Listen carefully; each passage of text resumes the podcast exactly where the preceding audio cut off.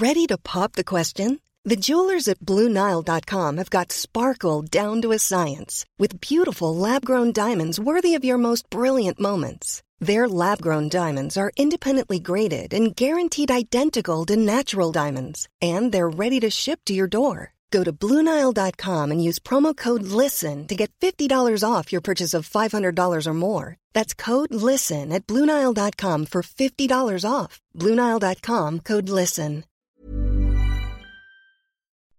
Chers auditeurs, Dear listeners, bonjour. welcome in Comme d'Archi Podcast Season 4 Saison 4, dans le monde fascinant des architectes. and in the architectural projects. Je suis Anne-Charlotte Deponte, passionnée d'architecture et docteur des universités en histoire de l'archi. I am one of the spokespersons of Anne Charlotte, who is a PhD in architecture history. Merci Thank you d'être avec moi aujourd'hui. to be with us today. Et And maintenant, now, lundi en français, place au talent. and Wednesday, let's talk projects. In English, of course. Bienvenue dans Comme d'Archi. Chers auditeurs, ravi de vous retrouver. Dear listeners, it's a pleasure to meet you today with Jim Fries and Saul Becker. Hello, Jim. Hello, Saul, and welcome to Comdarchi. Et bienvenue dans Comme d'Archi. Bonjour. Bonjour. Hi, I'm Saul Becker. I'm one of the partners at Mutuus Studio. I'm here with Jim Friez, who is also another partner, and our third partner is my wife, Kristen Becker.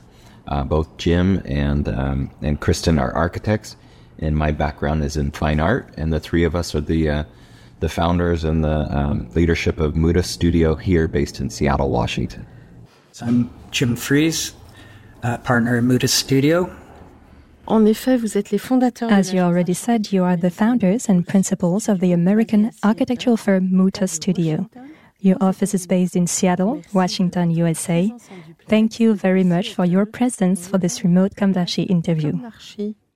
Vous êtes You are architects, and your approach is multiscalar and multidisciplinary. We will come back to that.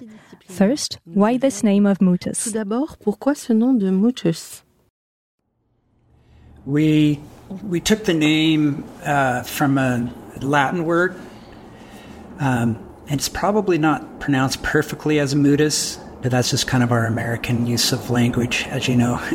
Um, but the the Latin word of Mutuus means an exchange or mutual or reciprocal, and it's an acknowledgement that that the collaboration of design within our office of interior designers, artists, and architects, and with the community and our clients, that the process is, involves uh, a mutual reciprocal process between many different people. Yeah, it was really important to us to to um, pay homage to to all the partners that we work with, realizing that we can't realize successful projects on our own, and that we we have to work with everyone. And I think that approach um, and the sort of knowledge we bring for of construction and the, and the creativity we bring and the willingness to bring our partners down that journey with us is really what helps keep our projects you know really successful and we just wanted to uh, especially within our name acknowledge that partnership and and not have it so ego driven So a real team spirit, if we understood well. bien compris. Yeah, that's what we're trying. Ok. Commençons par le Let's start at the beginning and take a look at your journeys. How were your childhoods, and where did your desire for architecture take root? Et votre envie d'architecture. Perhaps in your childhood? Who wants to start? Commencer. I'll start. This is Jim. Um, I grew up in rural Washington State, Washington State in the United States, in the northwest corner, uh, the west side, and then there's a mountain range that comes down the middle called the Cascade Mountains. The left side, which is connected to the Pacific Ocean, is it's much more urban and populated. The eastern side is uh, very agricultural and less populated. Um, I grew up on the east side, and my parents and my father in particular uh, is a biologist, so I grew up outside in nature. Hiking, fishing, hunting, camping was my childhood, and so I have a strong connection to nature. And somewhere along the way, when I was going to school, I became interested in art and drawing, and found myself in architecture school as the place where you work with landscape and work with creating environments and work with this intervention of environments. So I think that's always been a background of mine to be very connected to nature and how that intervention of design has an influence. Hi, and this is Saul, and um, I grew up in um, Tacoma, Washington, which is just uh, maybe 40 miles south of Seattle, and it's a, a very blue collar um, kind of rough town. Um, and I grew up uh, sort of in the shadow the shadow of Mount Rainier, which is this beautiful mountain you can see from anywhere in the city. And it struck me um, growing up in this kind of gritty blue collar town how ugly ugly the city was and yet we were surrounded by such incredible natural beauty. And it always just seemed strange to me that we would uh, choose to build such plain things surrounded by such magnificent nature. Um, and so I feel like I grew up kind of dissatisfied with the things we make and the things that we are surrounded by. Um, my mother was very creative. My father was very practical. Um, I ended up going to, to art college and getting a, uh, bachelor's and then a match, master's in fine art and pursuing a career in fine art. And it isn't until uh, it wasn't until uh, about seven years ago that uh, Kristen, Jim, and I uh, came together to start this project. Um, you know that we call Mutuus Studio, and uh, I was really excited to be a part of it, coming from a different kind of background than um, Jim and Kristen. You know, with their architectural backgrounds. it has been interesting to um, to just share that perspective with uh, with two architects and um, and come up with this other path together. We've been pursuing it. I grew up very uh, very poor in this blue collar town, and my mother was a contractor, and and so I grew up very early making things and really connecting with the process of, of building I like to say in my town, we didn't have nice things, we made nice things. Um, we knew a lot of people that had uh, metal shops and wood shops, and everyone seemed to have some sort of shed full of tools. And it was a very creative, um, a creative environment where people were building cars and motorcycles and, and furniture. And so I just grew up uh, in that real um, built kind of world of, of wanting to, to create and to make. And and feeling like I could tackle any project. Merci. Thank you. Um, la nature était présente. So you're saying that nature has always been very present for the both of you. It's uh, in contrast with the background noise of Seattle that we hear today in this interview. yeah. Yes. Yes, you're right. Uh, we're we're here in uh, the neighborhood that we're in is Georgetown, and it's very close to the um, the runway for Boeing Field, um, and there's all sorts of industrial activity around here. I really like this area because there there are so many metal fabricators and stone fabricators close by, and other architecture firms and studios. And the zoning being sort of industrial keeps uh, keeps us from getting priced out by uh, the um, city building condos all over. So it's a very it's a very nice neighborhood to be in. How many projects have you worked on with Mutuus Studio? I somewhere I think about 50, 50 projects. We've we started our studio six and a half years ago, so we've been pretty busy. That's we we're a small firm. We're we started as just three people. This morning we added another person, so we're at 10 people. So we work on about, I would say, six to 10 projects at a time, depending on the size. Merci. Alors, l'une de mes questions. One of my recurrent questions in Com d'Archi is Do you feel today that you have accomplished what you imagined when you left school? À la sortie de l'école. Yes, I do, and and more. Um, I I didn't. My family. I didn't have any architects in my family. I didn't really know what one was. I'd learned about it in school, and met a few. And when I moved to Seattle, I had worked before we started Mutuus Studio. I worked for about twenty five years for other architects. Rick Sundberg was just in our studio. Rick Sundberg is an important mentor for me. I worked for him for a long time and um, worked on all kinds of buildings um, before starting Mutuus Studio, and then to actually uh, start a firm with two other partners and friends is I wouldn't have imagined doing that. So I, I feel like yes, I have, and very grateful for it.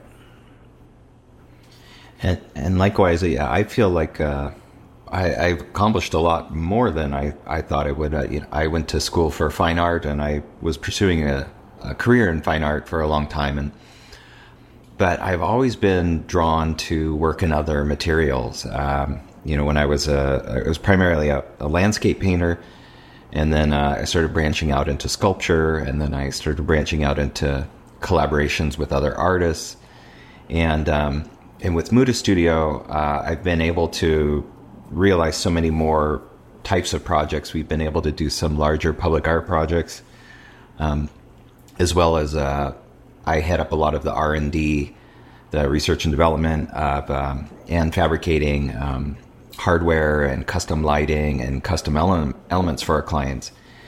And I've just been a very multi interest, you know, poly passionate person, is what uh, a lot of people say. But uh, the whole time I was pursuing my art career, I was constantly drawing furniture and handles and lighting and, and all sorts of objects that I wanted to make. And um, it's really been in um, this last six years of, of having Mutuus Studio that I've been able to really, with gusto, pursue a lot of these other um, interests. And um, it's been really fulfilling for me. And I, I'm so grateful that I didn't just accomplish what I had imagined when I was in college, but you know the the contours of my life are so much more uh, so much larger and more interesting than I would have planned out from the beginning. Merci. Thank you. It's very interesting. Euh, pouvez-vous nous parler maintenant un peu plus en détail Can you tell us now about your approach and work for your projects, your emblematic and current ones? First, and about the architectural projects, because this podcast is dedicated to record the architect's words, and later the interiors projects, your objects, and the cultural projects vos objets et les How did you get such projects? What can you tell us about the programs, sizes, the way you treated both the space and the relationship to the environment? And after all of that, any other project you would like to bring up, please do. Project approach. Okay, this is Jim. Uh, typically, we'll have somebody that's interested in, in working with us on a project. So starts with a phone call or a meeting, and we discuss um, what the project would be like, areas, program, qualitative and quantitative, uh, how big, what quality. We'll talk about schedule. When we, when would you like to see the project realized? And then ever important budget. And we work on a scope of work.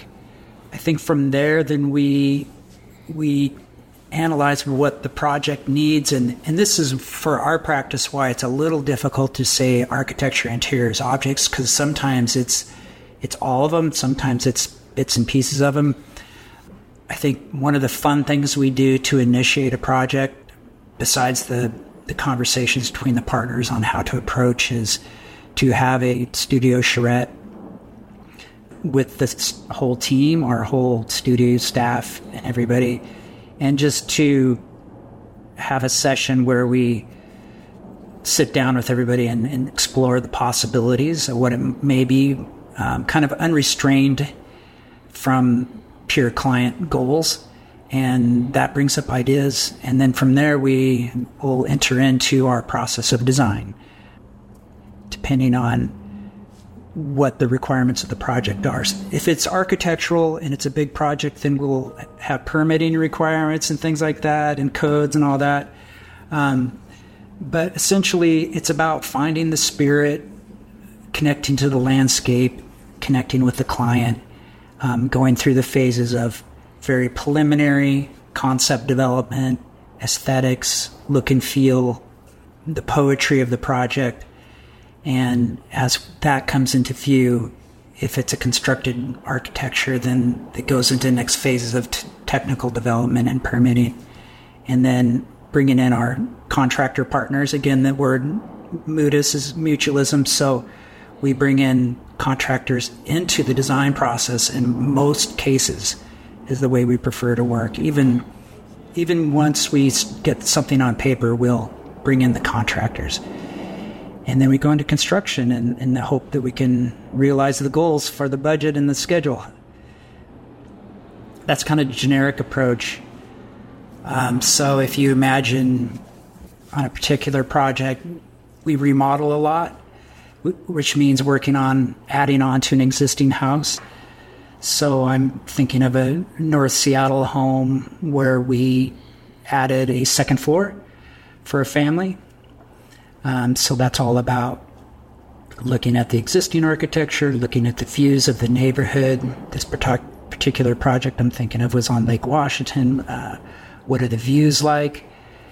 Um, what are the family's needs? They had kids and connection to an existing swimming pool and, and things like that. So just connecting with that and then bringing it in our in our design aesthetic and hopefully at the end of the day, everybody's really happy with how we've kind of brought everything together. And that that one had architecture and interiors, and as we got into it, also objects. So it's hard for us to just say it's just architecture because every project has a connection to the regional and local landscape.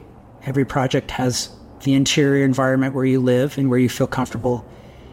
And then every project has objects like the the door handle, and so Saul likes to work on those levels of detail. So it's like we we had this phrase if if the door handle is the handshake of the building, then our services are kind of like from landscape to handshake, kind of this very integral process. And a lot of architects may hire an interior designer hire an artist to bring them in we're we kind of are doing that from the very beginning because of the way our partnership is set up. So we're kind of very comprehensive and, and collaborative. So anyway. So, so when we say the architect's words, it does mean you too. We're not talking about the diploma. yeah, well, I appreciate that. It it is kind of a it is kind of a strange situation to have um, you know, one third of the leadership not uh, from the architecture background. Um, I do find it really interesting, though, and and you know, Kristen and, and Jim worked together in offices for many years together, and um, you know, there's a certain way that architects like to to do things and run projects, and sometimes I come in with a very questioning point of view, where I say, well, do we have to do it like this, or is there another approach that we could take? And um, you know, partially it's because my brain doesn't work the same as theirs, uh, you know, as their as their brains do. Um, but it's also an opportunity to kind of shake us out of that comfort zone and try a new approach. And I've been really fortunate to have such wonderful business partners, and that they they really take that to heart. And we all, um, you know, really look at this firm as as a place to realize our own work, not to imitate other people's work and I feel like we find a, a real great degree of freedom within that. Uh, and sometimes it's it's my gentle poking and prodding, and sometimes it's uh, them sort of educating me on on how projects should be run because I, I tend to be a little more loosey goosey uh, with my approach, but together we we really find a good balance. Merci beaucoup. Pouvez-vous évoquer un... Can each of you describe an emblematic project that is ex nihilo and sustainable durable? Because we talk a lot of, of this uh, today. Puisqu'on en parle beaucoup, beaucoup aujourd'hui. So um, oh, I think one of the first projects that really, for uh, for us as a team, kind of solidified um, our, our working approach was a, a, public art project that we um, we worked on in Bellingham, Washington, and it was an international call for um, uh, public artwork, and the the city was decommissioning an old um, pulp mill, and there were some industrial relics that they wanted to uh, to repurpose for um, for a sculpture park, And um, the main object was a 32 foot diameter steel sphere that used to be an acid digester tank. I, I think this is going to be fun to translate. Um, but uh, it so basically it looks like a big uh, a big globe on legs, and it was many thousands of pounds of steel. And uh, we ended up winning this project, and our approach was um, uh, we took this approach, which we called uh, the biggest, smallest move, which was how could we make the largest impact by doing the the smallest interventions? Because um, it was clear to us that this this industrial object had some charm that the city really fell in love with, and they didn't want it to be altered too much, but they wanted to to take an approach uh, for for inter- an intervention that would be uh, surprising and um, but also give the city a bit of a landmark. And so um, the big move that we proposed was to to take this object and resite it, which wasn't part of the um, wasn't part of the of the request for services. Uh, but we suggested moving it to the water's edge because we thought it would line up with the city streets better and become more of an icon from the uh, from the water, and it opened up views down from uh, from the, the, center of the city. And then the smallest move was that we uh, we coated this this giant sphere with uh, retroreflective glass beads, and these are the same glass beads that they use when they stripe the freeways. Uh, that makes the the lines of the freeways highly reflective. And the interesting property of these microspheres is that they only reflect light back in the direction that it comes from. So when we've coated this 32 foot diameter ball with this uh, coating of glass beads, it just kind of looks frosty during the day. But if you illuminate it with a single flashlight from your eye view, the whole thing lights up like the moon. Like it's incredibly bright and reflective and becomes a beacon um, for the ships passing by the city and for the people in the um, in the city as they look down the streets, and it becomes this beautiful object. And um, and I, I think for us that that approach of of the smallest biggest move, which was, you know, how do we how do we make an intervention, um, and and leave room for this kind of beautiful effect of the, of the reflectivity, um, but also acknowledge the things about the this industrial object that the city wanted to preserve. And so, how can we very delicately walk that line between preservation and the creation of a new experience and just reciting things in a way that makes more sense? Um, and so, it's a it's a very delicate game sometimes to um, to find that right balance and. Um, I think some people with a bigger ego might do something really bold and, and loud to draw attention to their intervention, but our approach was much more um, subdued and just trying to uh, to find discoveries within this uh, very kind of quiet voice that's very sensitive to the surroundings and sensitive to um, to placemaking uh, and and left room uh, for the community to kind of discover and fall in love with this um, with this public work. Okay, c'est un Great repurposing. yeah. Un autre? Another project? Yeah, I'd like to talk about uh, Samara. Samara restaurant. Samara is the word for what do you call it? The seed pods, like on a maple tree, that the helicopter that whirl and fall down. We commissioned from a, sh- uh, a local chef to design a restaurant on an existing corner retail building um, it was a kind of an apartment building with a corner storefront on it. It's in a, a neighborhood called Ballard, which has a history of of maritime industry and uh, Norwegian and Swedish immigrant. It's kind of its history. And we love the context because this particular project was in a nice, nice community neighborhood that we, our restaurant was on the corner. There's an Italian restaurant across the street. There's another coffee shop next door, and it was surrounded by a nice residential neighborhood. Um, so we liked that kind of communal aspect of it, um, of the location. Which, and by the way, we love to eat and drink, so that was a big motivation for us. The chef uh, wanted to do a restaurant that was wood fired cooking only or only cooking with wood fire. So the at the center of the restaurant is a a big oven, a big wood fired oven and a big wood fired grill. And that became kind of the heart of the design. So the design became about fire and how you cook. And from that material, we came up with the idea of using copper in some of the finishes because of the copper pots that are traditionally used in wood fire cooking. And the oven and the grill and the pots and the copper became the, the very core of the restaurant. And then from there, the seating was on the corner. The building had some nice layers of history in it, like some existing wood that, that we could incorporate. And we brought in this kind of meld of the old finishes and our new finishes.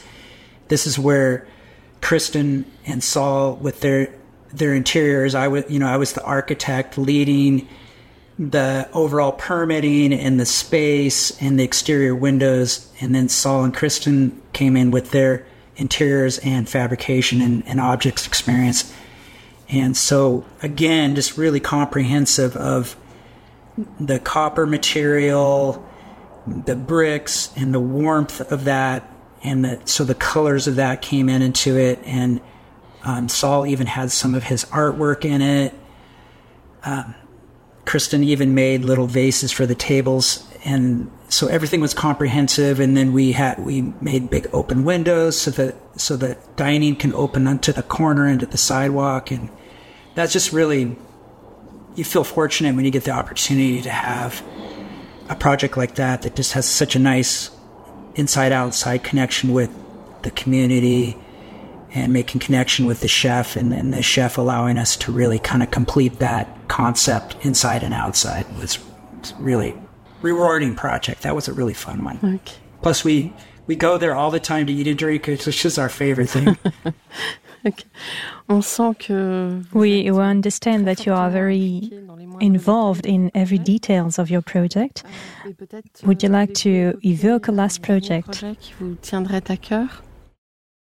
Sure, yeah. Right now we're working on an uh, interior project um, for a home up in Capitol Hill, and um, I'm going to be making um, a bunch of custom chandeliers for this project. And I wanted to use some techniques that I didn't have the skills for, so I ended up um, apprenticing another artist who specializes in hollowware, which is the the pounding of copper sheets into complex forms, and it's a it's a very intensive, um, labor intensive skill that takes a lot of knowledge and experience.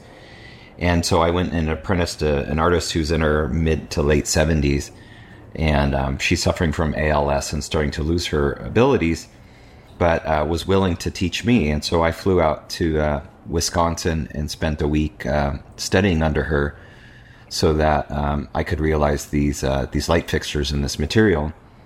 And um, for me, that's really indicative to, you know, what really drives me, which is, um, you know, constantly building new skills and learning to work with new materials, and wanting to provide, you know, objects for our clients that are handmade and hand realized. Um, feel like we're living in a world that more and more is you know having everything manufactured in other countries or offsite and people are so much more removed from the making of the things that surround them every day and one of the things that our studio thinks is really important is connecting people with the the craft of what surrounds them and so for me to challenge myself to go off and study under another artist to learn new techniques is is a really critical part of you know self discovery and growth and how we can you know, do the best for our clients. And I'm just always so thrilled when I get to learn uh, new techniques. Um, I think very much with material, and um, when I get opportunities to work with material in new ways, it's it's really exciting. It just opens up all sorts of avenues for the future. Ok, merci beaucoup. Thank you. Alors, comment l'agence euh... How does Mutuus Studio, based in Seattle, interact with the city and with the state of Washington itself? Hmm, that's a good question. It's, you know, I I, I personally feel that um, we we are going through a huge change here in Seattle. Um, our office used to be located really close to downtown, um, just as the pandemic started, and we relocated a little further away from the city core. Um, and I feel like um, Seattle is still struggling to bounce back from the pandemic. The downtown is still really struggling to find an identity. Um, whereas I, I, was I was just in Milan last month, and I, I, was really thrilled to be in a city that was so full of people and walking around and, and so much life. And and um, I think Seattle is, is already a little bit of an isolated um, community, and I think the pandemic has really exacerbated some um, some of those fault lines. So um, I don't know. I think Seattle has a has a very good connection with the the natural world, with the environment. Um, you can just drive a, about an hour and be out in the woods. Um, I, my wife and I have a cabin out on the Hood Canal, and we go there almost every weekend and spend a lot of time in nature. And uh, for us, that's really restorative, and I, I think that probably contributes to a sort of a, a kind of balance that we we strive for in um, the Pacific Northwest. Mm. Um, yes. But also, I, I do think that um, the West Coast is is a much younger uh, part of the country, and architecturally, you know, we don't have the history that that even the East Coast uh, here in the U.S. does, and so it is kind of um, it is still kind of a wild west where we're still defining what the built environment is. Um, it's not something that we've inherited uh, in quite the same way that you you might have in New England. And so the, the West Coast does have kind of a, a freshness to, you know, there's a, a lack of that historicism. There is, is more of a spirit of, um, you know, freedom and being able to pioneer, um, you know, new forms. But there is this connection to craft, which I, I believe um, really finds kinship with, uh, with Asia with you know we're sort of the the gateway to the um, to to Asia here. So you have a lot of uh, Japanese culture in um, in the Pacific Northwest, and I find that really conducive to um, the pursuit of uh, craft and and um, you know the beauty we find here in, in nature and, and trying to strike a balance. Ok, merci. Thank you. Quelle est what do you think is the perception of French architecture by American professionals? Is it visible, invisible? What about you? I love it. I we love to travel. We love to come to France. I guess we're a little idealistic or romantic romantic about French architecture just because we feel like in our romanticism that the French people appreciate what we appreciate more um, in their culture than than just us. Sometimes in America, it feels like the general population doesn't appreciate design. Our perception is that the general population in France maybe does more so, and and just the there's also just the realities of the the history and the layers and the tradition. You know, like Saul was saying, we're you know we're a very young country we don't have the traditions or the layers of history to pull from as much. Um, so we romanticize about that from everything from fashion, French fashion, to French food, to French art. Um, yes, uh, to me personally, very visible and very much like it. Yeah, for me, uh, my background, you know, being in fine art, I, I really feel like I'm doing some catch up to learn more about design and architecture because I haven't studied it as intensely. But um, the more and more I've been making uh, furniture and objects and design, I've been delving into the, the history of design in um, in completely new ways and discovering, you know, Prouvé and Charlotte Perriand and all these these wonderful designers from the past. And there's so much to discover. And I feel like we're we're living in this world where information comes at us so quickly that we're all struggling to keep up with the future. But there's still so much in our recent past that is is really fascinating for me. And so I find that um, I'm using my art historical brain to dig back through the, the annals of history and learn more and more about um, French designers and um, Danish designers and Dutch designers. Um, so for me, uh, I feel like I'm just taking the best course I could possibly take, which is just pursuing those interests back into um, history of design. Merci. Euh, it's motivating to us to understand your interest for French design and fashion and that it's still inspirational for you. And may I say, Saul, you have a very good accent to pronounce French names. Kristen would differ. she makes fun of me every time I speak French. Alors, l'architecte est amené à projeter sur un temps long. Today, the balance of the world seems very precarious. However, architects develop long term projects. What do you tell yourself each morning at the beginning of your day to continue tracing the path? How could you enlighten someone about the world we live in? This question was firstly tailored thinking that in Europe we have the war at our borders, the pandemic isn't far, and there is the question of climate change. Que nous posons cette question. This is a hard one, isn't it? This is a hard question.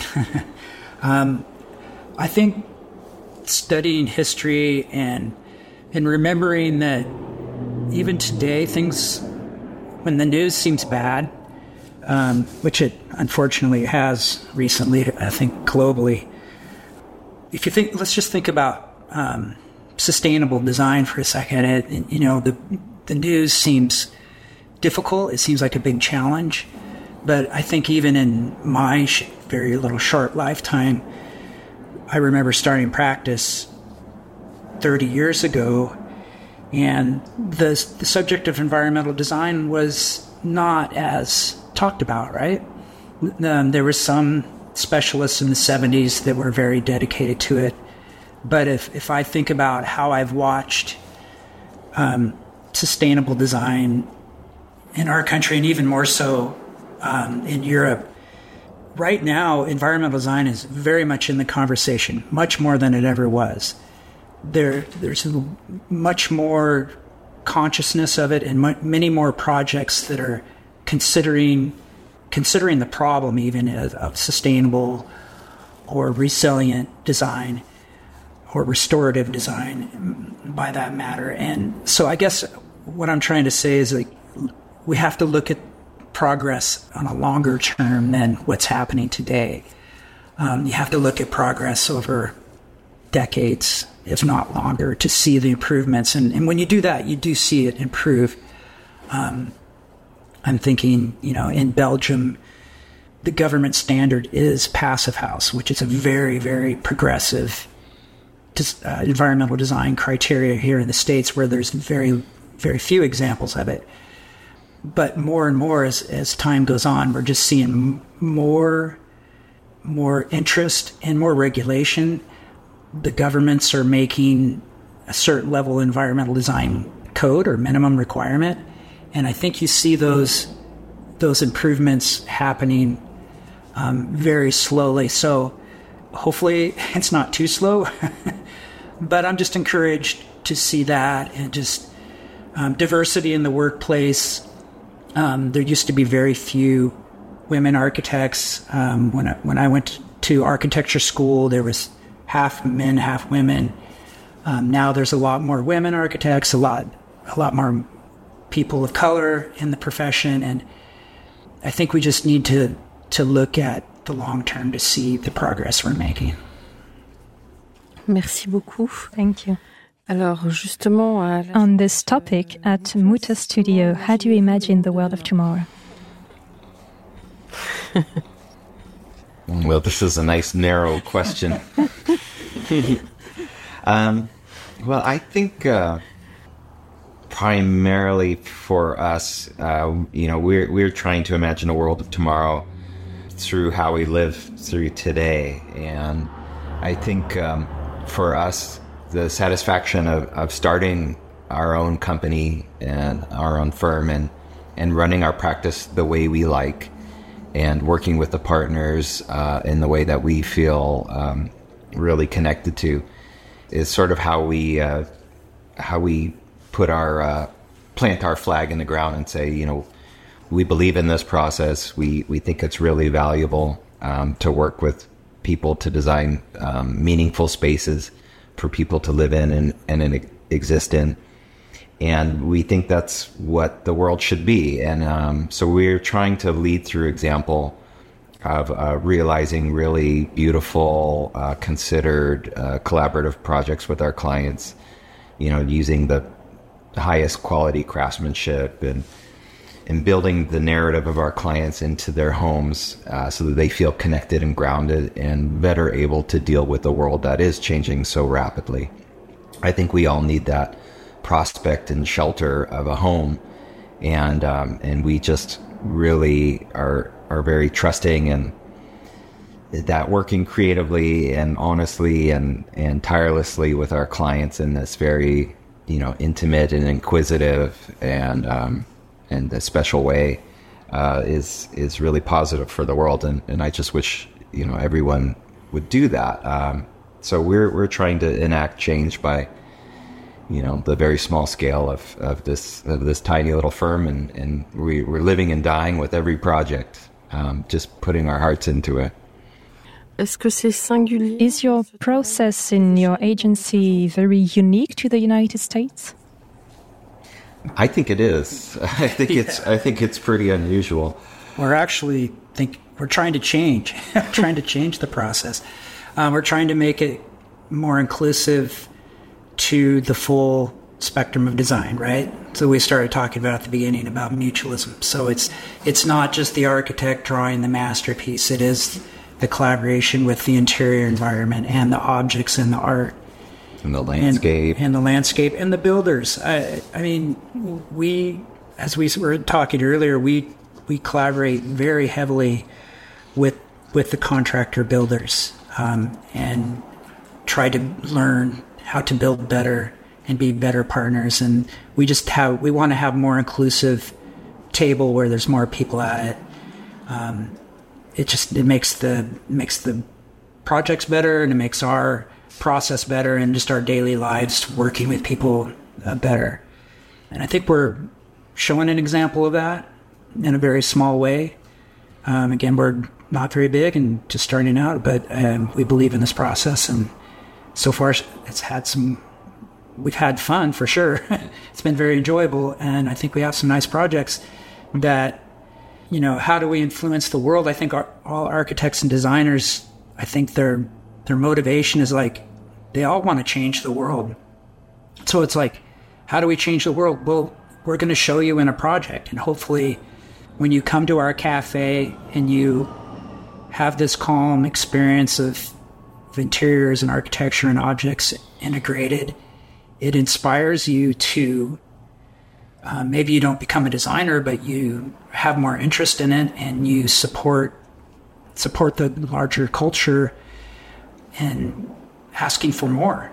Like we need more of these environments, and then hopefully it'll just you know the we want to inspire, and that will hopefully have a positive influence on the whole getting better eventually over time, right? Merci beaucoup. What advices would you give to architecture students today? I, I think uh, the soundbite that people usually get from me is uh, pay attention to what draws your attention. Um, and uh, and for me, that means you know really tuning into to what you enjoy doing. Um, I think people can get incrementally better at tasks that they're not very good at.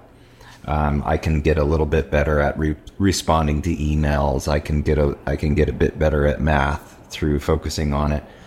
But the but the area I really have an opportunity to excel at is is the area in which time kind of disappears for me. That's when I'm making, when I'm fabricating, uh, when I'm creating something.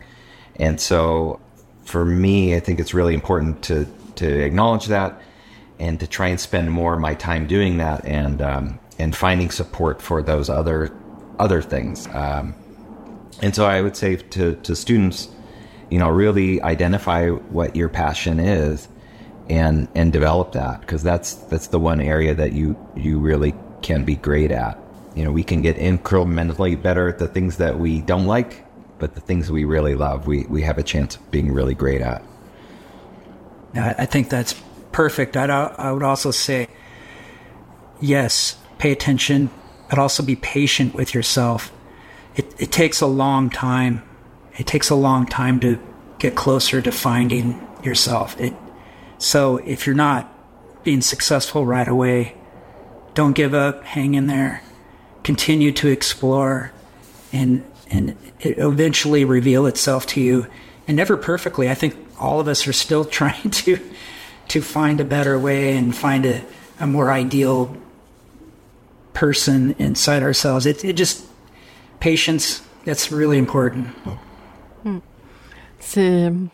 It's very reassuring to hear your thoughts on this aspect at the time of ChatGPT when we have the impression that man can lose his soul. Mm-hmm. A last word to conclude? Thank you for inviting us. I'm very curious you would find a very small architecture and interiors objects firm underneath the runway in Seattle. Um, so appreciate you taking interest in us. yeah, really wonderful. Wish this interview was in person so we could come and visit, because uh, I exactly. think all of us need to travel more, um, being cooped up for so long. Yeah. Um, but really wonderful that we've uh, made it onto your radar, and I hope your your uh, listeners will will check out the work that we've been doing, and and um, I think all of us here just want to continue doing this work, and we we feel like somehow we're getting away with some some sort of heist that we can keep opening our doors and every day keep coming in and, and working on wonderful projects. Um, so we're really um, really thankful to live in a world where uh, the AI hasn't taken over all of the jobs quite yet um, where we still have a little freedom. And we love to travel. If you have a project in France, give us a call. yes. oui, peut-être. Uh, Your marriage between architectural space and the arts and the fabrications of objects is very inspiring and very interesting, and we think it will interest a lot of people here in France. oh, thank you so much. Merci beaucoup à Thank you so much, Saul and Jim, for your testimony in Com. It was wonderful to have you. Dear listeners, thank you for tuning in. Let's meet again next week for a new Com in English. And until then, take care of yourselves. Goodbye. Prenez soin de vous. Au revoir. Thank you. All right. Thank you so much. Bye bye.